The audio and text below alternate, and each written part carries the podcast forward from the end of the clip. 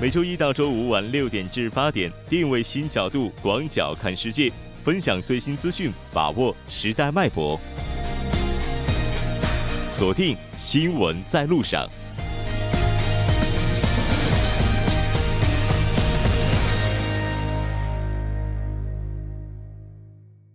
好的，欢迎回来，了解最新热点焦点，锁定调频一零点三新闻在路上。稍后是广告时间，广告过后马上回来。好的，欢迎回来。接下来马上为您带来我们今天新闻放大镜的第二部分，继续和时事评论家徐明季老师以及来自韩国外国语大学经营学院的肖树峰教授一起来讨论抄袭之风。当然，节目也期待您的参与，您可以发送短信到井号幺零幺三，通信费用每条为五十韩元。另外，您也可以在 YouTube 上搜索 TBS EFM。在收听 live streaming 的同时，点击对话窗参与互动。那刚才提咱们提到这个抄袭所谓的文化内容产品哈，现在的话，这个包括商标啊、品牌啊，现在这个现象据说也是开始泛滥。对，之前这个互联网刚开始兴起的时候呢，大家都把那个就是有名公司的他们的商号呢放进了他的这个网页那个地址里面。嗯，那么这个先占先占呢。那如果说你要打入这个公司啊，这个市场，中国这个市场或者韩国这个市场，那么这个呢，我已经先变成我的了啊，就是那个域名啊，对对对，域名对什么什么 w 点什么什么什么，那么你就要买我的，不然的话你就不能用，就别人抢先注册。我这明明是我们公司的，这我们品牌的嘛，你你先把它登注册了，登记注册了。那么就有这种现象，那么现在呢是这样，现在呢当然除了这个以外，现在有些那个就比方说那个就是商标也好怎么样也好哈，这个比方说在韩国啊，这个吃的人也多了，像韩国现在主要是什么呢？就是一些大家都知道那炸鸡啤酒，对吗？啊，然后呢还有一些什么紫菜包饭，呃像这种，还有一些就是卖什么冰淇淋的也好，或者是面包也好，或者是什么烧烤也好像这种在韩国。啊，它只是在韩国发展，而没有进军海外的有些。那么在外国呢，先把它注册了。嗯，那么中国大概在这方面呢，也有一些就是就注册了。那么他们呢要打中国市场的时候，一看，哎，他们的名称已经被用了，啊，已经被用了，那怎么办呢？那就是你还是要花钱买，还是怎么样？嗯，啊，那么如果说这个便宜一点的话还好算，呃，如果不怎么便宜的话，就为了这个。也是一个呃头疼的事情，因为这个这个也是最近的这个韩国的特许厅，就是所谓的那专利厅啊，嗯，他提交国会的一些资料里面呢，啊也有这个，其实这个情况呢，就比那个刚才说的那个一些综艺节目还要严重一些，因为涉及的公司的它的品牌名称更多一些，嗯。啊，当然里面还有化妆品包括在里面，嗯。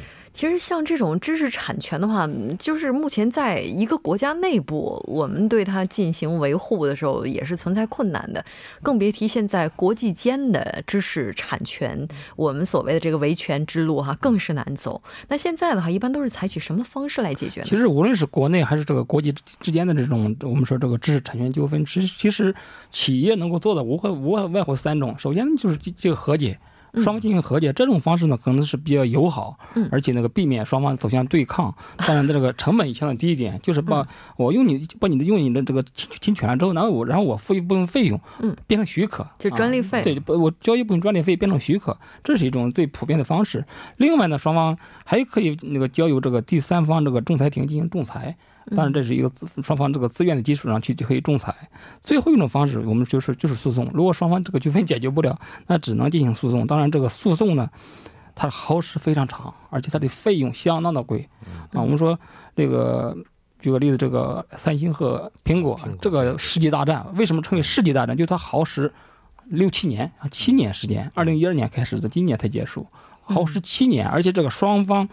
这个负担的这种费用可以说是高昂的，但具体的诉讼不清楚，但是非常的高昂的，我们这个数字是很难想象的。所以说，这个诉讼一是这个官司不确定，另外这个费用非常高，时间耗时长。但是这个也是比较没有办法，企业可能只能啊走的一条路子。如果如果和解和解不了，仲裁也仲裁不了，那只能走通过法院进行诉讼。嗯，这个还有一个就是说你在哪里的法院？这个也是很，这个可能同时可能可能在在多个市场同时可能打官司呀。嗯嗯啊，你看我看这次这个像三星跟苹果这个呢，呃，没有在韩国打官司这个老师身上背了广告吗？啊，不是不是不是不是，对不起，啊，反正是哈，这个就是反正这个知识产权这个问题真的很头疼啊。啊，然后呢，就有的是现在像设计产权也好，款式产产权越来越多，所以说你只要稍微有一点一样的话，那就会提起告诉的话，那就要打官司。是的，没错。其实像韩国这家公司跟美国这家公司这个官司啊，真的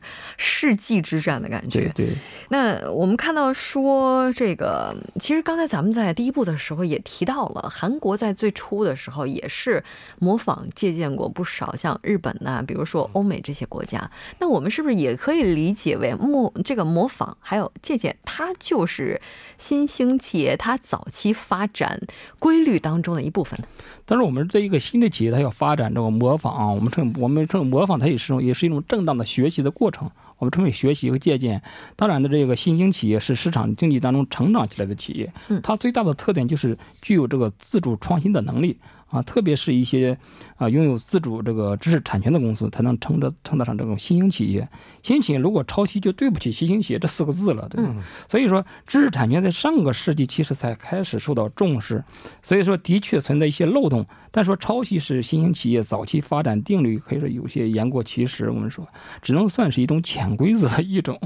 首先呢，也不是每一个新兴企业都是抄袭来的。嗯。啊，另外呢，还有很多企业其实真正具有这种自主研发的创新能力。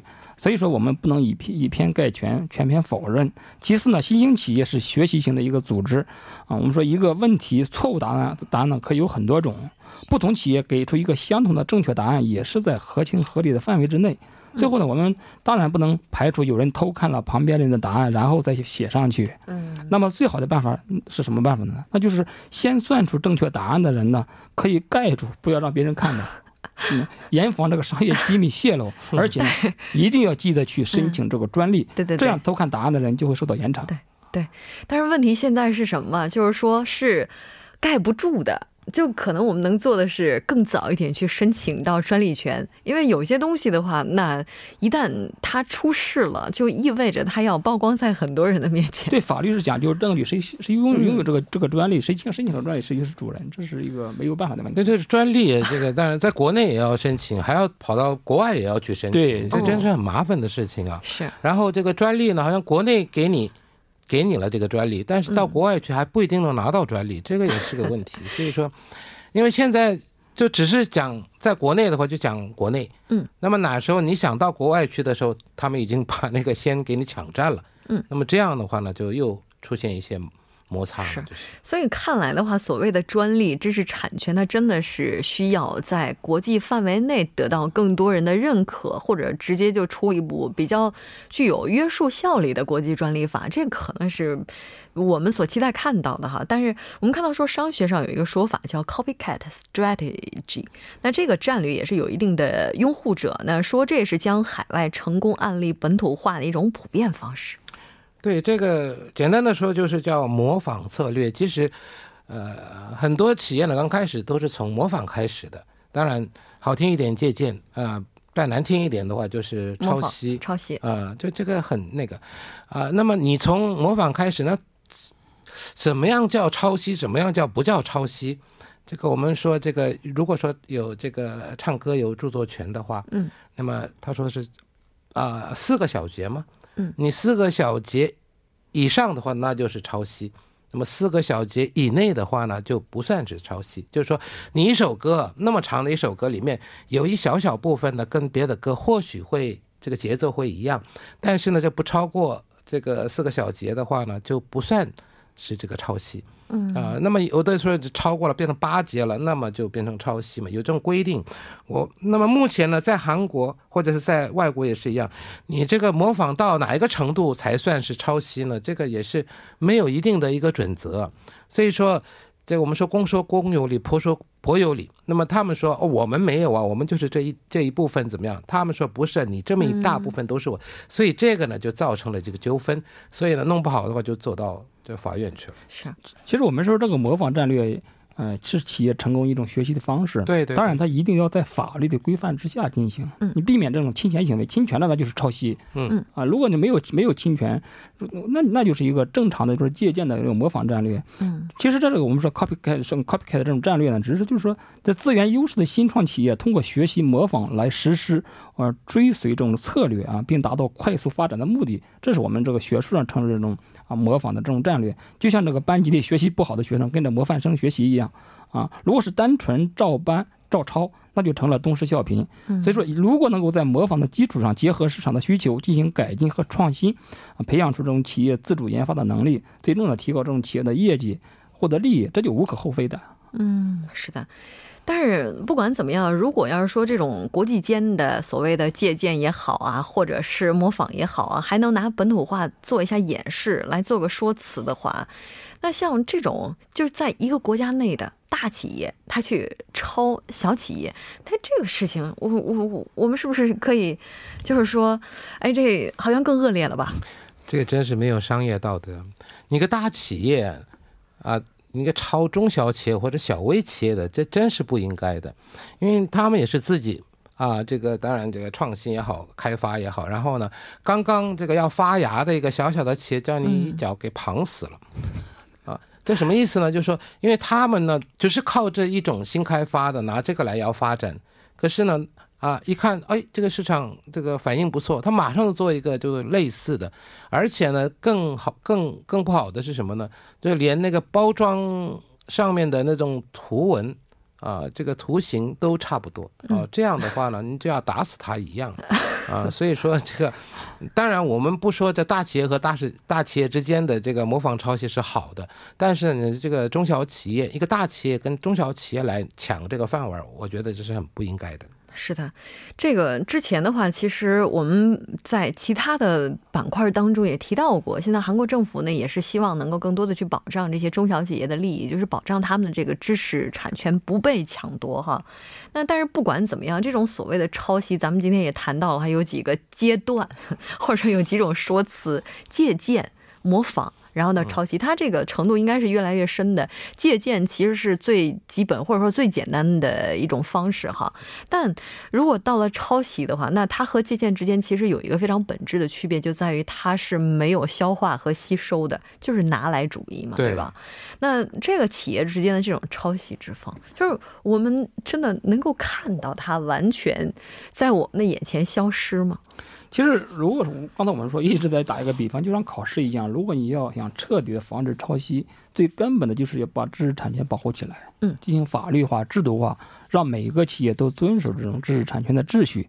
其次呢，随着其实随着这种海外专利诉讼的增多呢，越来越多的企业开始重视将这个知识产权保护和运用相结合，而且现在网络越来越发达，嗯，人与人用和有国与国之间的界限其实日渐的这种模糊，媒体也是神通广大啊嗯，抄袭的发展空间是越来越小，很多企业已经不对抄袭存在这种侥幸的心理。啊，其实，在这个全社会我们说多管齐下的这种监督 重压之下，抄袭之风停下来也是指日可待的。比如说这个著作也好，写作也好，现在都有很多的软件对于这个剽窃率进行这种检测。嗯呃，其实这些方式都是可以这个进行打击的。是，其实我觉得在这里啊也可也可以这个呼吁一下，我们所有的消费者可以支持知识产权，支持正版。非常感谢两位嘉宾，下期再见。好，再见。啊，大家再见。接下来关注一下这一时段的路况、交通以及天气信息。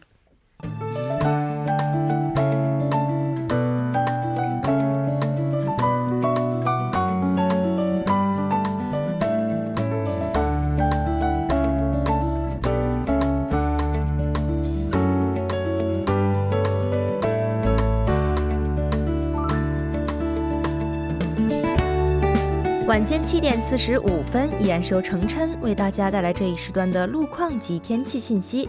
我们继续来跟进一下目前发生在路面上的事故路况。第一条消息来自金仁路首尔桥至永登浦环岛交叉路方向，之前发生在该路段下行车道的交通事故，目前仍在处理之中，暂时还未得到妥善的处理，还望途经的车主们参考相应路段，安全驾驶，减速慢行。好的，最后我们再来关注一下天气。明天的天气呢，还会继续保持晴朗。济州岛和岭南东海岸地区有分散性的降雨，内陆地区呢，昼夜温差拉大到十度以上。建议听众朋友们早晚出行时注意添衣保暖。来关注首尔地区具体的城市天气预报。今天夜间至明天凌晨晴转多云，最低气温十七度；明天白天多云转晴，最高气温二十八度。好的，以上就是今天这一时段的天气与路况信息。我们明天见。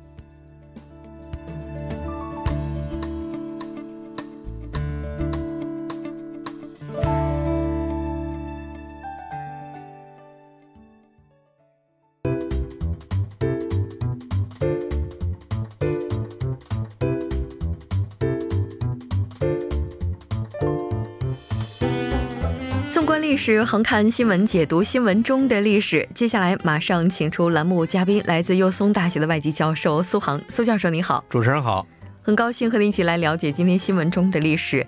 今天是九月十一号，那其实提到这个日子的话，可能对于很多朋友来讲，会回想起二零零一年的那起事件。嗯，那么我们今天就来说一下啊，二零零一年九月十一号，美国遭受恐怖袭击。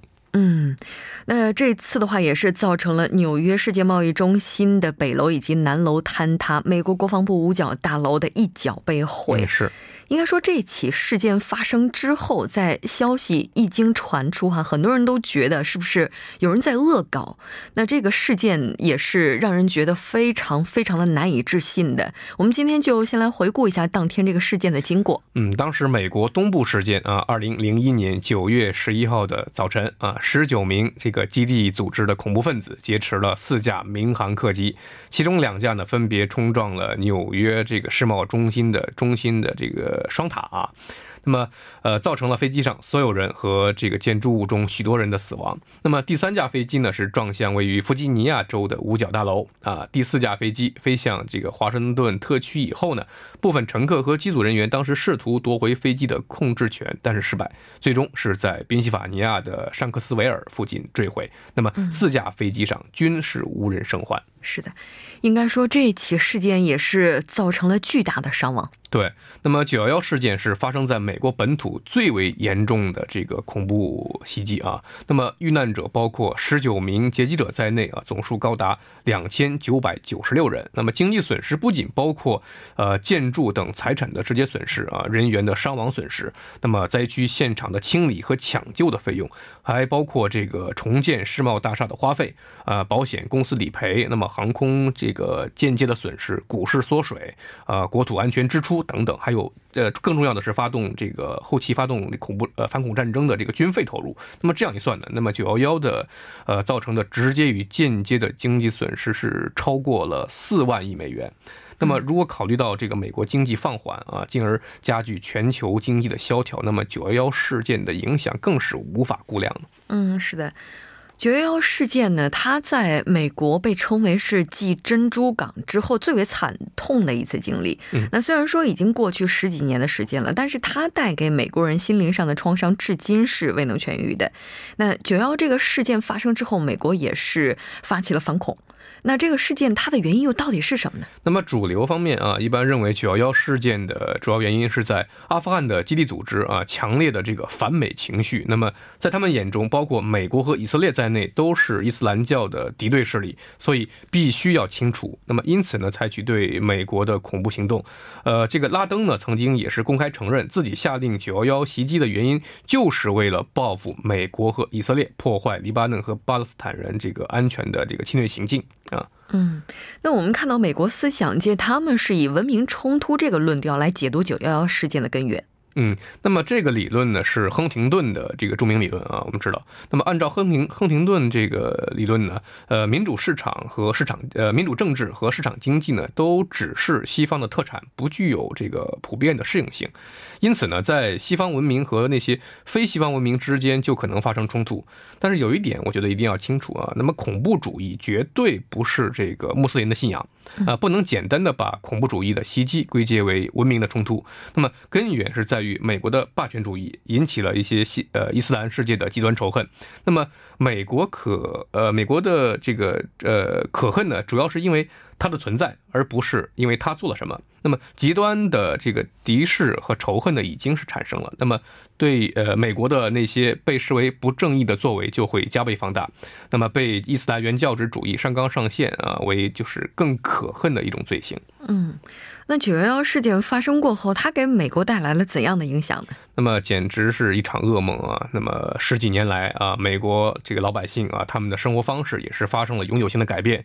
数以百计的商业精英当时是死于九幺幺，那么上万人受到心理的伤害，导致华尔街呢一度受挫。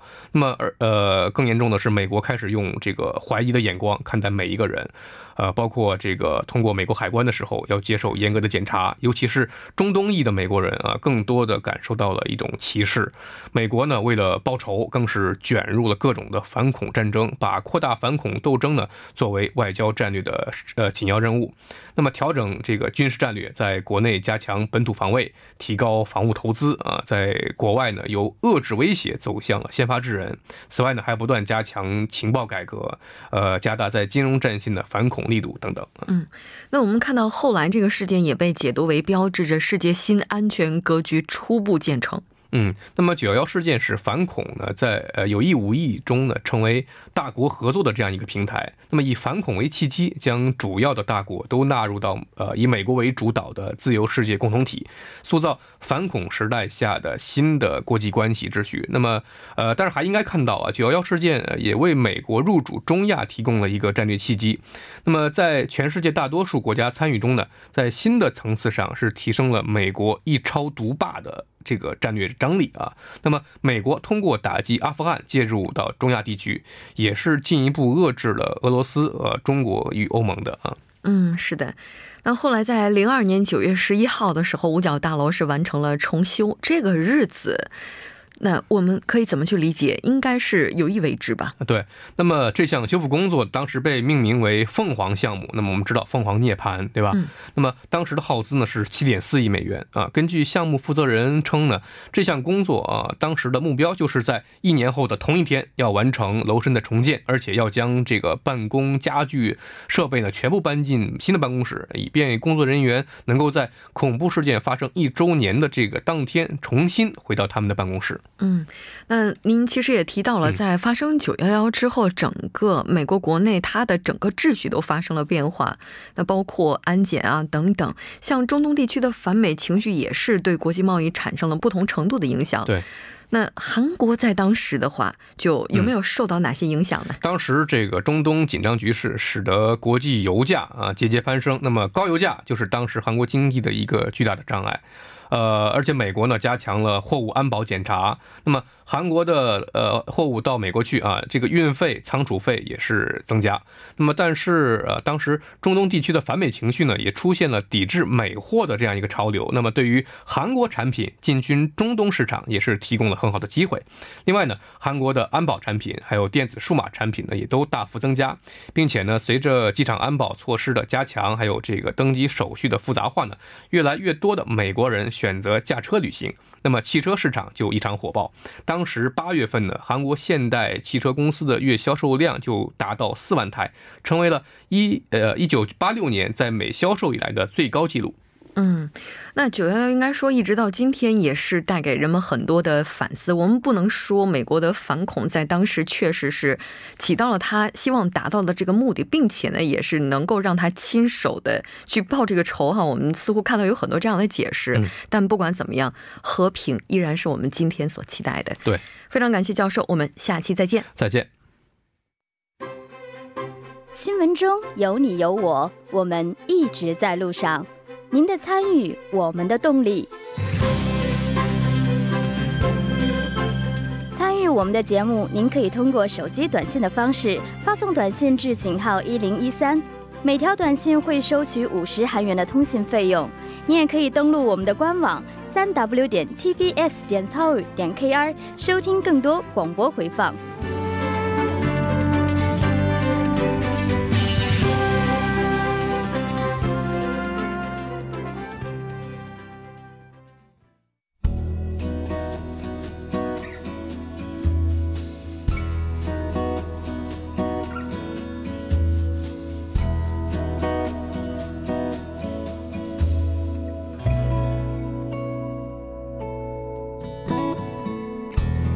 据韩国文化财厅十一日消息，南北韩于六日在北韩开城商定将于十月二日举行开城满月台共同发掘项目启动仪式。